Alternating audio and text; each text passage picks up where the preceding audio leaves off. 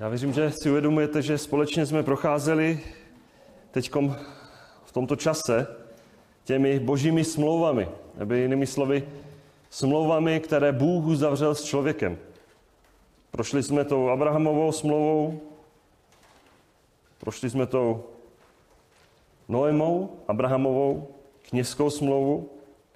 Dokonce jsme se ukázali na smlouvu s králem Davidem, kdy Bůh zaslíbil, že skrze tu královskou linii Davidovou bude vládnout Izraeli a dojde požehnání nejenom Izrael, ale celá země. A víte ono, čemu by byla země, ty potomci, král bez lidí, že? K čemu by to bylo bez toho potomstva lidí, kteří by milovali hospodina, který by ho měli poslouchat? Tady byla potřeba změna. Změna lidského srdce. Tak už ve starém zákoně čteme, že Bůh je to zvláštní, jestli budeme dneska přemýšlet, a dnešní téma je právě nová smlouva. Takový závěr těch všech smluv, které Bůh uzavřel s člověkem. Ať už tedy Abrahamem, Noem, kněžská smlouva nebo s tím králem Davidem. Dnes bude téma ta nová smlouva. Víte, ale ono už je zvláštní, že ve starém zákoně čteme, že hospodin Bůh dal své zaslíbení. A to konkrétně skrze jednoho proroka, že dá a připraví tu smlouvu. A tak, jestli máte, a věřím, máte s sebou Boží slovo, ve svých rukách otevřeme prorokovi Jeremiášovi, 31. kapitole. A budeme číst od 31. verše do toho 34. verše. Tedy Jeremiáš, 31. kapitola od 31. verše. A prosím, abychom z úcty tomuto čtenému božímu slovu, pak když nám to náš zdravotní stav dovolí, abychom postali. Tedy Jeremiáš 31. kapitola od 31. verše, tam čteme toto slovo. A sledujte, věřím se mnou. Hle,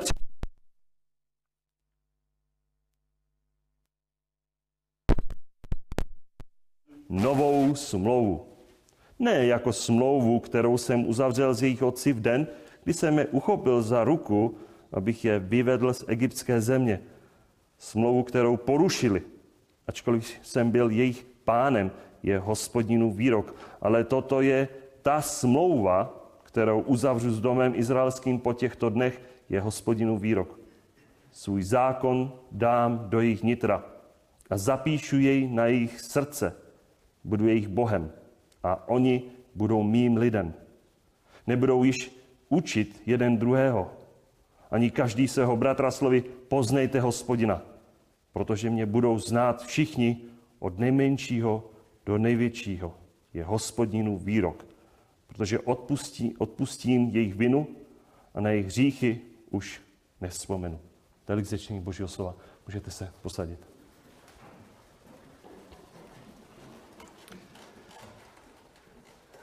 Tedy nová smlouva. Víte, bratři, sestry, tento kontext, do kterého zaznělo toto boží slovo vůbec prostřednictvím proroka Jeremiáše, to nebylo nic, nic růžového.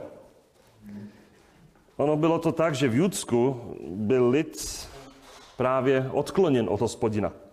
Bylo to období odpadlictví božího lidu od svatého, třikrát svatého hospodina. Hospodin varoval Judu, že na něj přichází boží soud. A proč? Právě proto, že nedodržovali zákon, nedodržovali tu Mojžíšovu smlouvu, smlouvu, kterou hospodin uzavřel s Mojžíšem. A je to sám hospodin Bůh, který, jak jsme četli v našem textu, připravuje tu novou smlouvu.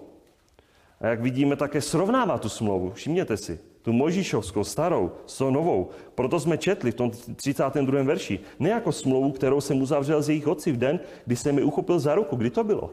Kdy vyváděl z egyptského otroctví, abych je vyvedl z egyptské země.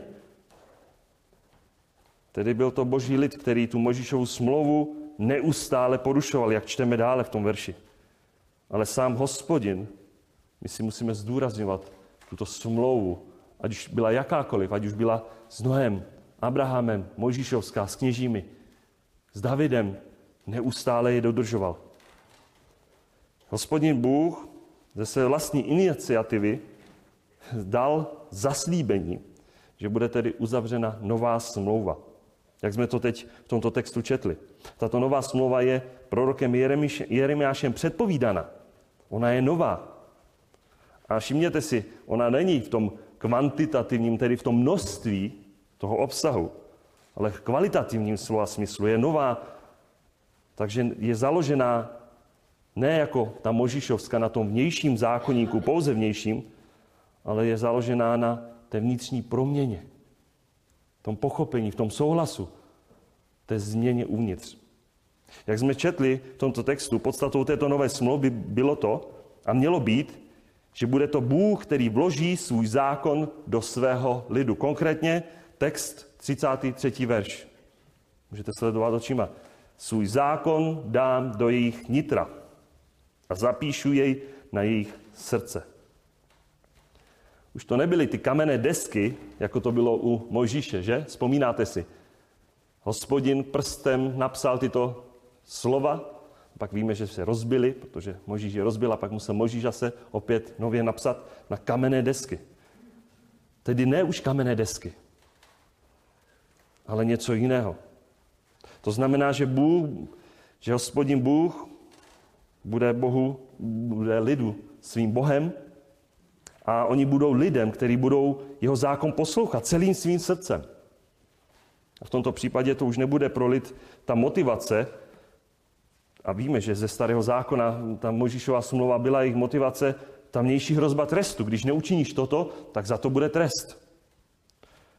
Tam už není potřeba vnější hrozby skrze zákon. Zákon bude vepsán na tabulce v srdci a oni se jim budou řídit. Víte, ta poslušnost pak nebude vycházet zvenčí, ale zevnitř. A všichni ti, kteří budou mít podíl na této smlouvě, jak jsme četli, budou osobně Boha znát. Budou ho poslouchat. Už to nebude nějaký neznámý hospodin Bůh, ale všichni ho budou znát osobně. Ten osobní vztah. Víte, na základě těchto slov starého zákona můžeme říct, že v té nové smlouvě je důležité to nové srdce. Ta změna člověka, nitra člověka. A my víme, o tom jsme procházeli, když jsme procházeli Možíšův zákon. O zákonu víme, že je svatý, spravedlivý a dobrý. Ale samotný zákon, my víme, že jim nedával schopnost poslouchat. Oproti tomu tato nová smlouva dává sílu člověku. A všimněte si, to není síla vnější, ale ta vnitřní síla, aby Bohu člověk sloužil s láskou. Proto to stejné vlastně čteme i u proroka Ezechiele. 36, 25, 25. verš, 36, 25. Pokropím vás čistou vodou a budete čistí, očistím vás od všech vašich nečistot, od všech vašich bůžků. Dám vám nové srdce a nového ducha dám do vašeho nitra. Odstraním srdce kamené z vašeho těla a dám vám srdce masité. Svého ducha dám do vašeho nitra a způsobím, že budete žít podle mých ustanovení a má nařízení budete zachovávat a plnit. Ezechiel 36, 25 až 27. V podstatě i v tomto textu zaslíbení této nové smlouvy čteme, že součástí bude přebývání Ducha Svatého, tedy Ducha Božího, vnitru člověka. A my samozřejmě účinnost tohoto naplnění víme, že se stala, jak to čteme ve skutcích druhé kapitole. Protože byly místa, víme, že Boží duch naplňoval nebo zmocňoval některé jednotlivce, a mnohdy to bylo na určitý čas, ale nebylo to trvalé, někdy i trvalé, různě, ale nebylo to tak, že by byl duch Boží všude a ve všech. Až ve skutcích vidíme to naplnění. Samozřejmě víme, že příjemci té nové smlouvy primárně byli Izrael. Protože hospodin se Bůh ukázal Abrahamovi, Davidovi, dal se mu poznat, s nimi se uzavřel tu smlouvu. Ale my, jak jsme procházeli, ať už tou Abrahamovskou smlouvou nebo tou Davidovskou smlouvou, tak víme, že ten dosah, ten záběr se pak rozšiřoval až k tedy k pohanům. Izrael tedy ano, byl božím plánu národ, skrze který měl být tyto boží sliby, smlouvy realizované, ale toto požehnání se pak rozšířilo na všechny pohany, tedy můžeme říct i na nás. Víte, ono je velice zvláštní, že my to můžeme, že jak jsem četl i tento text Jeremiáš, my to čteme už ve starém zákoně. Ale toto není jediný text, který ukazuje na tu připravovanou boží novou smlouvu. My to můžeme samozřejmě přehlednout, ale kdybychom si otevřeli, a prosím vás, listujme Deuteronomium, tedy pátá kniha Možíšova, 30. kapitola, a nalistujme, budeme číst, já budu číst ty první šest veršů. O této smlouvě hospodin mluvil už dávno ještě předtím, než před Jeremiášem. Je to zvláštní. Možná to můžeme lehce přehlednout. To je konkrétní text, který, který hospodin ukazoval, kdy předpovídal to znovu schromáždění, obnovu Izraele, dokonce s tím novým srdcem, které bude ochotné poslouchat hospodina. Opět stále se vracíme do stejné věci, ať už Jeremiáš, Ezechiel, anebo Deuteronomium, tedy pátá kniha Možišova, 30. kapitola, první šest veršů. A tam čteme toto. I stane se, když na tebe přivedou všechny tyto věci, požehnání kledby, které jsem ti předložil a že hospodin je předložil, a připomeneš si je ve svém srdci, mezi všemi národy, kam tě hospodin tvůj Bůh zahnal, navrátíš se k hospodinu svým, svému Bohu.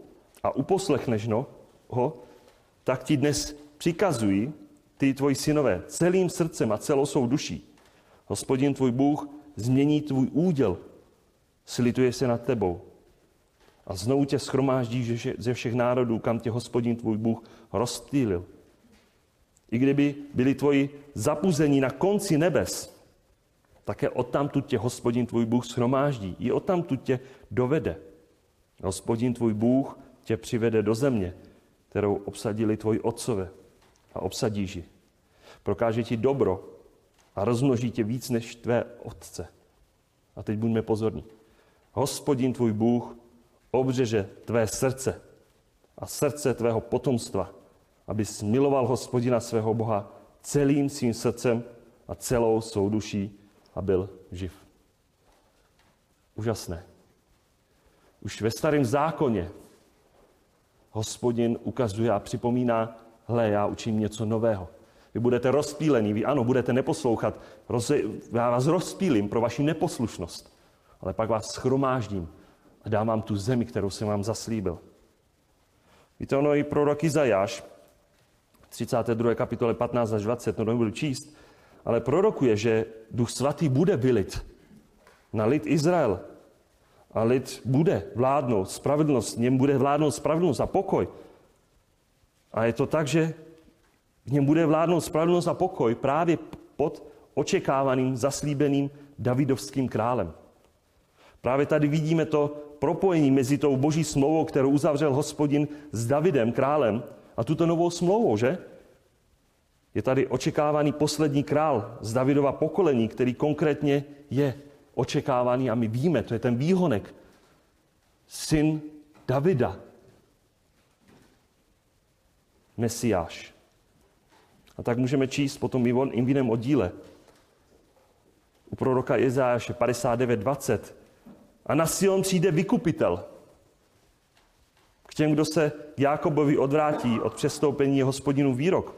Co se mě týče, toto je moje smlouva s vámi, s nimi, praví hospodin.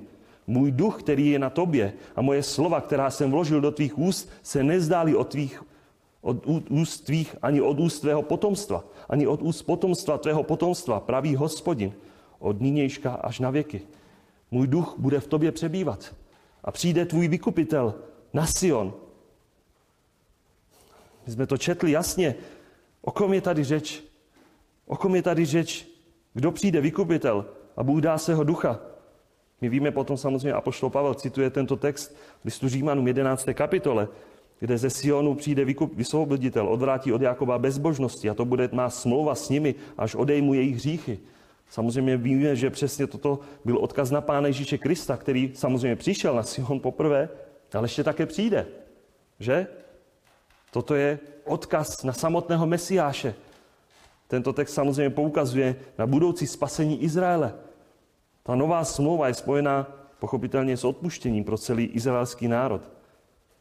A my samozřejmě víme, že právě texty Nového zákona nám představují samotného Pána Ježíše jako koho? Jako syna Davidova. Tak jsme si to poukázali už minule, když jsme procházeli tu Davidovskou smlouvou i Právě ty nemocní častokrát volali, smiluj se nade mnou, synu Davidův. Proč? Proč? Ježíš byl synem Davida, pokolení z Davida. Je to on, který je jediným prostředníkem té nové smlouvy. Už Jan, sám pán Jan Křtitel říkal, když byl na té poušti, že Mesiáš, ten, který má přijít, ten vás bude křtít v duchu svatém a v ohni. Tedy služba Pána Ježíše Krista byla spojená i s Duchem Svatým. Že? A je to úzce spojené s tou novou smlouvou. Ale je to Pán Ježíš Kristus, který potom přináší toto své požehnání a z něj plynoucí požehnání přichází nejenom na jeho lid, na boží lid Izrael, ale také na nás, na pohany. A to je dvojí požehnání, ať už to duchovní požehnání nebo to hmotné požehnání. Víte, to duchovní požehnání té nové smlouvy patří pochopitelně pro církev, pro nás dnes. Jaké to jsou ty duchovní požehnání? To požehnání je to nové srdce. To nové srdce, ta duchovní transplantace, to přebývání Ducha Svatého v nás, to odpuštění našich hříchů. Tak jsme to v Jeremiáši četli. Smažu vaše hříchy. My víme, že skrze smrt Pána Ježíše Krista na kříži máme ten otevřený přístup Bohu Otci, protože víme, že byly naše hříchy schlazené a je nám přičtěna ta Kristova spravedlnost. Ne naše spravedlnost, ale ta jeho spravedlnost. A ta hmotná požehnání té smlouvy nové, to je pochopitelně národní, fyzické. To jsou fyzické sliby té nové smlouvy, které se týkají hlavně Izraele. A ještě se teprve samozřejmě musí naplnit. Jaké to jsou? Je to sjednocení, obnovení Izraele. To zaslíbení té země, kterou hospodin Bůh dal, protože ještě dodnes nemají to území, které hospodin zaslíbil dát zemi vůbec, ohraničení. Znovu vybudování Jeruzaléma. Ta hmotná prosperita Izraele. A běda nám, nechci to spojovat s nějakou evangelium prosperity, ne. Ale to požehnání v té fyzické straně, kterou hospodin zaslíbil dát své zemi a dává. Dnes víme, že jsou velice požehnaní i po té fyzické stránce. A to všechno samozřejmě ukazuje, jak na tento čas mnohé věci, ale ukazuje to také na čas, kdy se Pán Ježíš Kristus opět po druhé vrátí. Víte, my si musíme uvědomit a pamatovat na to, že předtím my jako pohané, a nikdo z nás není Izraelita v tom smyslu, že by se narodil, nevím o tom, možná naši hosté nevím, my všichni jsme pohané. A my si musíme připomínat a uvědomit, že jsme byli bez Boha, byli jsme bez zaslíbení, neměli jsme podíl na smlouvách. A já si to nevymýšlím. List Efeským, druhá kapitola, 11. a 12. verš. Proto pamatujte, že vy kdysi pohané, já, vy, ty, kteří jste byli nazváni neobřízka, těmi, kteří si říkají obřízka, ta byla lidskou rukou učiněna na těle, že jste byli v tom čase bez Krista, odcizený společenství Izraele, bez účasti na smlouvách zaslíbení. Ve všech zaslíbeních. Z účasti. Žádná smlouva na nás neplatila, že? Bez naděje, bez Boha na světě. Jako pohané jsme byli bez toho božího zaslíbení, ale pouze v a skrze Pána Ježíše Krista máme spoluúčast na této nové smlouvě. Máme na něm podíl, na této, tomto božím zaslíbení, této nové smlouvy. A všimněte si, tato nová smlouva patří mezi opět ty smlouvy, které jsou nepodmíněné. Je to věčná smlouva. Je to smlouva, která je založená na tom, co udělá Bůh, ne na tom, co uděláme my. A my dnes přesně víme, co učinil Bůh skrze svého syna Pána Ježíše Krista, jak ho vydal na kříž a on nesl naše hříchy. To nebylo nic laciného. Dnes víme, čem a jak byla tato nová smlouva dokonce spečetěna. Smrtí Pána Ježíše Krista a krví Pána Ježíše Krista. Proto čteme ty mnohé texty, které, jestli si vzpomínáte, i, i před večeří páni vždycky čteme. Ale to vychází právě i z Evangelií, kdy Pán Ježíš Kristus, kdy se dostává v těch myšlenkách k tomu stolu, té posledné večeře, kdy byl se svými učedníky a kdy slavili Pesach, ale potom veme kalich a řekl jim, to je má krev nové smlouvy, která se vylévá za mnohé. Marek, 14. kapitola. Matouš 26. kapitola. Nebo toto je má krev nové smlouvy, která se vylévá za mnohé na odpuštění hříchu. Stejně tak Lukáš potom 22. Toto je kalich, to je tento kalich nová smlouva v mé krvi, která se za vás vylévá. A stejně tak čteme vlastně 1. Korinským 11. kapitola. Kalich je nová smlouva v mé krvi. A my tam čteme, toto čiňte, kdykoliv byste pili na mou památku. A my to dnes, dodnes činíme, jednou za měsíc. Pijeme na tuto památku a potvrzujeme tu smlouvu, která je stále platná v krvi Pána Ježíše Krista. Podpis, ta jistota skrze vylití krve, jedině je odpuštění hříchu. Pán Ježíš Kristus tedy potvrdil, spečetil tu novou smlouvu svou vlastní krví, svou vlastní smrtí, svou vlastní prolitou krví. A víme, že to nebyla pouze krev, která jako kněží, který obětovali ten předobraz se starým zákoně a přinášeli mnohé obětí sami za sebe, ale Kristus jenom jednou provždy učinil oběť a stoupil do té svatyně, ne učinil lidský rukou, aby dokonale očistil. Úžasná věc. Pán Ježíš Kristus to potvrdil a dokonce je to on, jak čteme i v Izajáši 53, ten trpící otrok. Izajáš 53, mnohí židé dodnes neví nebo netuší, mají tu zástěnu na očích, že neví, že 53. text vůbec Izajáše je o Pánu Ježíši Kristu. Tak můžeme říct, tady je nový řád mezi Bohem a člověkem. Je to založené jedině a pouze na spasitelném díle skrze oběť Pána Ježíše Krista. A tak vidíme, tady je stará smlouva versus nová smlouva, že? A my čteme samozřejmě to vysvětlení v listu Židům, kde je mimochodem také citován ten Jeremiáš 31, co jsme četli, že je to ta nová smlouva, která je nadřazená té staré smlouvě, která je zastaralá. Co je zastaralé? To jde k zániku, že? Ale ta nová je nadřazená.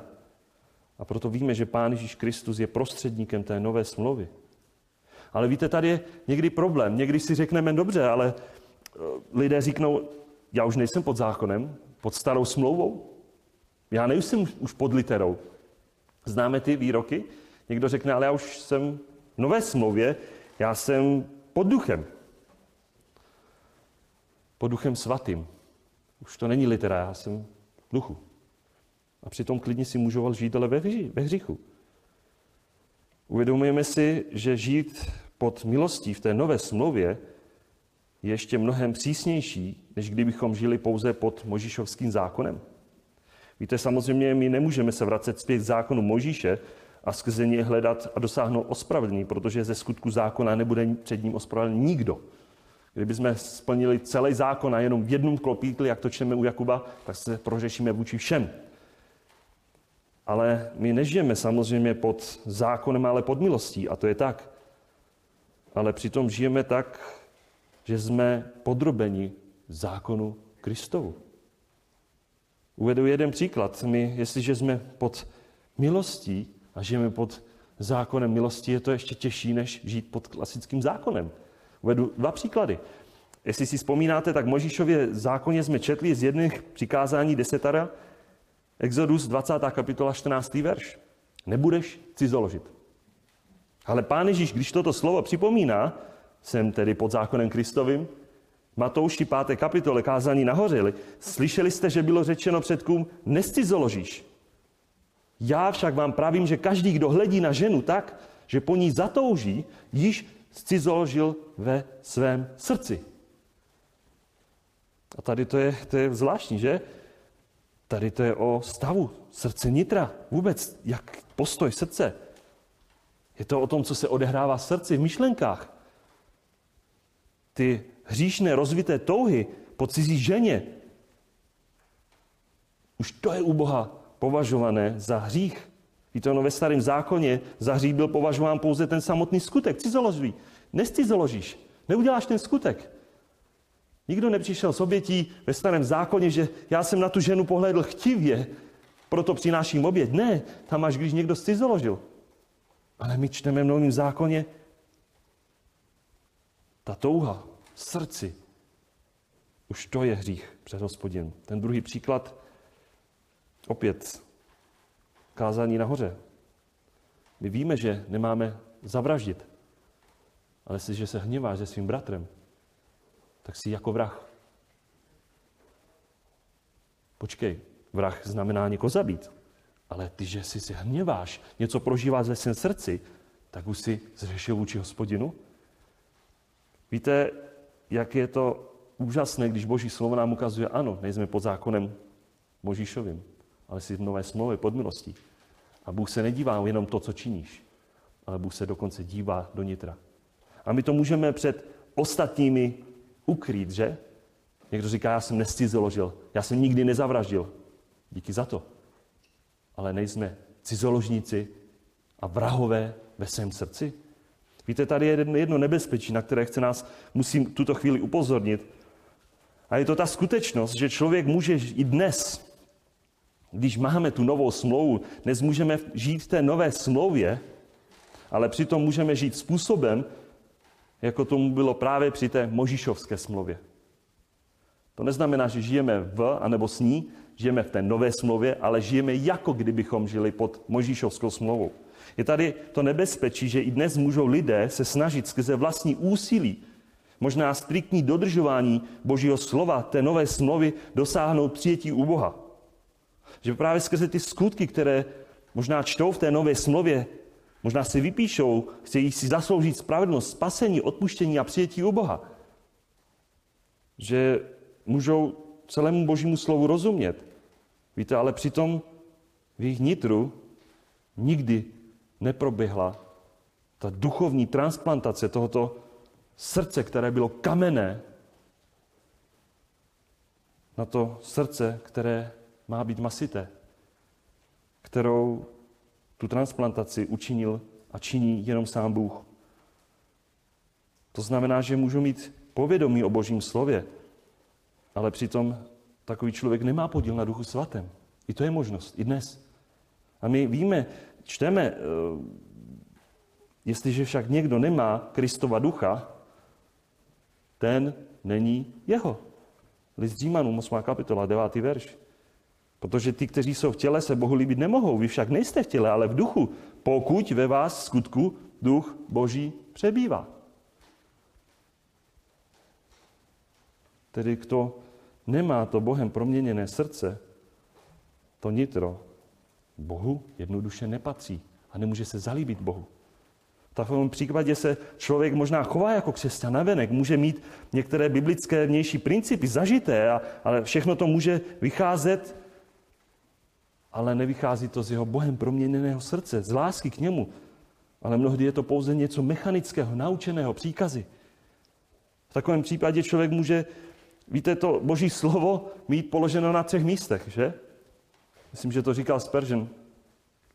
Že boží slovo u jednoho člověka může být pouze břemenem, které je položeno na jeho zádech. A pod, takovým, pod takovou tíhou takový člověk, který to má jenom pouze na zádech, pouze padá. A přemýšlíme velice prakticky, jak ta tíha, musím zase číst boží slovo. Ha. Já musím chodit na bohoslužby. A biblické? Fů. A musím se modlit nahlas. A musím zase někomu říkat evangelium. Všechno je to naprostý problém, tíha, obtíž. Poznáváme se? A nebo, nebo to může být tak, že Boží slovo má člověk pouze uložené ve své hlavě. Takovému člověku pak to všechno, ty informace, dělají možná v hlavě pouze chaos, zmatek, který zatěžuje mysl a častokrát potom člověk si vykládá věci, jak chce a způsobuje to častokrát, že si udělá obraz Boha, jaký chce, obraz člověka, jaký chce, častokrát se to potom změní. Malý Bůh, velký člověk, může to být, liberalismus a tak dále. A pak člověka to může vést pouze k rozumování filozofii, lidské pochybnostem. Člověk ve svém myšlení je zatížen, zabřemeněn a prožívá pak pochopitelně ve svém mysli naprostý neklid, chaos.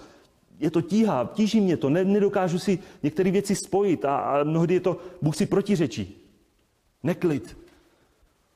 Víte, ale ten, kdo je Bohem proměnilý, ten, kdo, komu Bůh proměnil, znovu zrodil to kamenné srdce na to srdce masité. A chci vás upozornit na to, že to nikdo z nás nikdy nemohl učinit sám ve vlastním životě. Jestli jsi to učinil sám, tak stále máš kamenné srdce. Je to Bůh, který to jediný může učinit. Dokonce ani já vám to nemůžu učinit, nikdo druhý tobě. Je to boží milost, kdy mění to srdce kamenné na to srdce masité.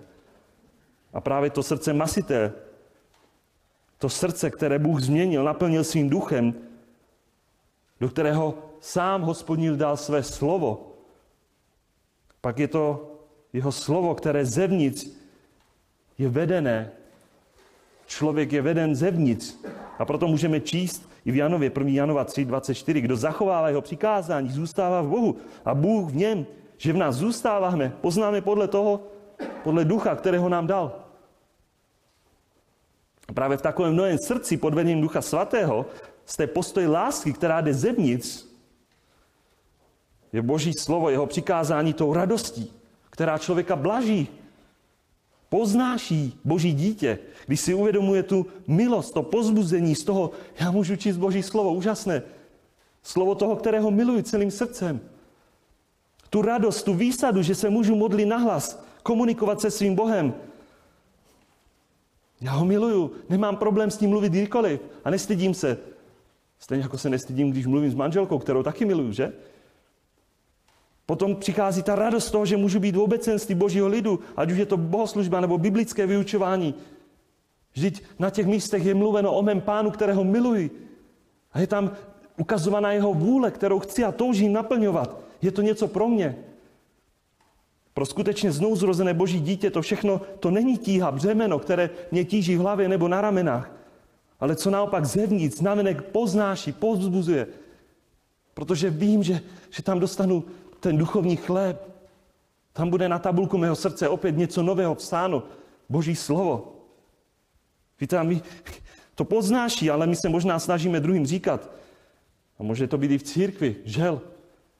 Tak nezanedbávej společná schromáždění a přitom ve své podstatě člověk má problém ve svém srdci. Buď to, že je naprosto ve hříchu, že je neposlušný Bohu. Já nepotřebuju církev, já nepotřebuju obecenství. Skutečně? Pán Ježíš Kristus se vydal za církev. Ty nepotřebuješ? A nebo prostě člověk je ve hříchu, a nebo ta druhá možnost, když člověku něco říkáme, více bys měl modlit, více bys měl evangelizovat, víc bys měl chodit na schromáždění, víc bys měl číst Boží slovo. A možná jen obrácení. V jeho srdci Bůh nikdy neučinil tu duchovní transplantaci srdce.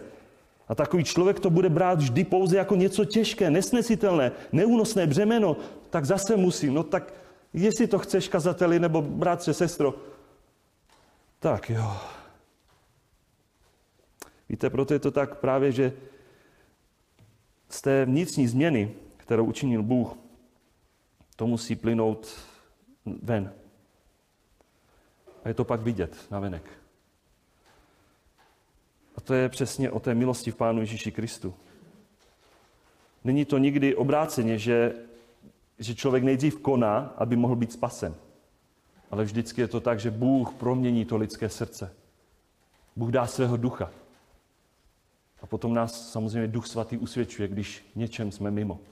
A přivádí nás zpět. A potom to vypadá ten život i podle toho. Ty kroky. Je to právě tak, že Bůh dává do nitra svých lidí, svých, svých dětí, svého ducha. A způsobuje, že oni pak žijí podle jeho ustanovení.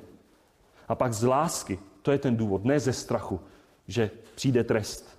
Ale z lásky, dobrovolně, z radosti poslouchají jeho nařízení, protože vím, že můj pán to se mnou myslí vždycky to nejlíp. Proto není to má vůle se staň, ale tvá vůle se staň, protože vím, že tvoje vůle je nejlepší. Proto čteme i ty úžasná slova Pána Ježíše Krista v Janovi. Kdo má moje přikázání a zachovává je, ten mě miluje. Kdo mě miluje, bude zachovávat mé slovo a můj otec ho bude milovat. Přijdeme k němu a učiníme si u něho příbytek. Janovo Evangeliu 14. kapitola. Není toto přesně slovo o duchu svatým, který má příbytek v nás, znouzrozených věřících božích dětí? Ta nová smlouva. Ta nová smlouva, ta nepodmíněná boží smlouva je věčná, trvalá a platná v tomto věku církve. Znamená to tedy, že v lidech, kteří věří Pána Ježíše Krista, jako svého Pána Mesiáše, kdy Bůh učinil to jejich srdce kam, z kamenného, to srdce masité, tak v nich přebývá Duch Svatý. A potom všichni mají takto účast, kdo jsou takto proměnění na plných zaslíbeních této nové smlouvy. A proto my, když dnes můžeme říct, ale já hlásám evangelium, já hlásám evangelium druhým lidem, tak my v podstatě zvěstujeme právě tuto novou smlouvu. Samozřejmě můžeme ukazovat skrze starý zákon, skrze texty starého zákona, aby člověk byl usvědčen. Ale i zákon jako takový vždycky přivádí samotnému Pánu Ježíši Kristu. Protože zákon nikdy neočistí člověka. Proto my víme, když zvěstujeme evangelium, zvěstujeme tu novou smlouvu, jak to čteme 2. Korinským 3. kapitola 6. verš. On nás také učinil způsobilými k tomu, abychom byli služebníky nové smlouvy. Ne litery, nýbrž ducha, nebo litera zabíjí, ale duch obživuje. My se potřebujeme dostat pod literu, aby jsme byli, umřeli sami sobě, aby nás Bůh proměnil, aby jsme byli obživení duchem. A my, pokud jsme jim byli proměněni, tak pochopitelně jsme těmi služebníky té nové smlouvy pod vedením Ducha Svatého, kterého Bůh nám dal. A tak jsme závěru.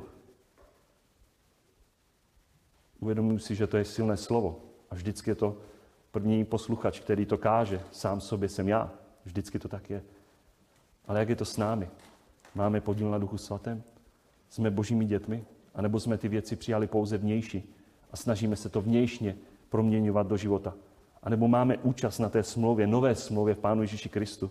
Máme to proměněné Bohem srdce a proto z radosti ty věci činíme, protože víme, že už to není tabulka toho kamenného srdce, ale je to změna, kterou Bůh vepsal do našich srdcích a vede nás svým duchem. A potom to není pouze teorie v našem životě, ale je to vidět v našem životě. A neděláme to proto, aby jsme to dokázali, ale protože to je skutečnost. Z toho to vyplývá našeho života. A nás pán požehná. Kde je potřeba usvědčit, ať usvědčí. A kde je potřeba pozbudit, ať pozbudí. Je to jeho slovo na jeho slávu. Amen.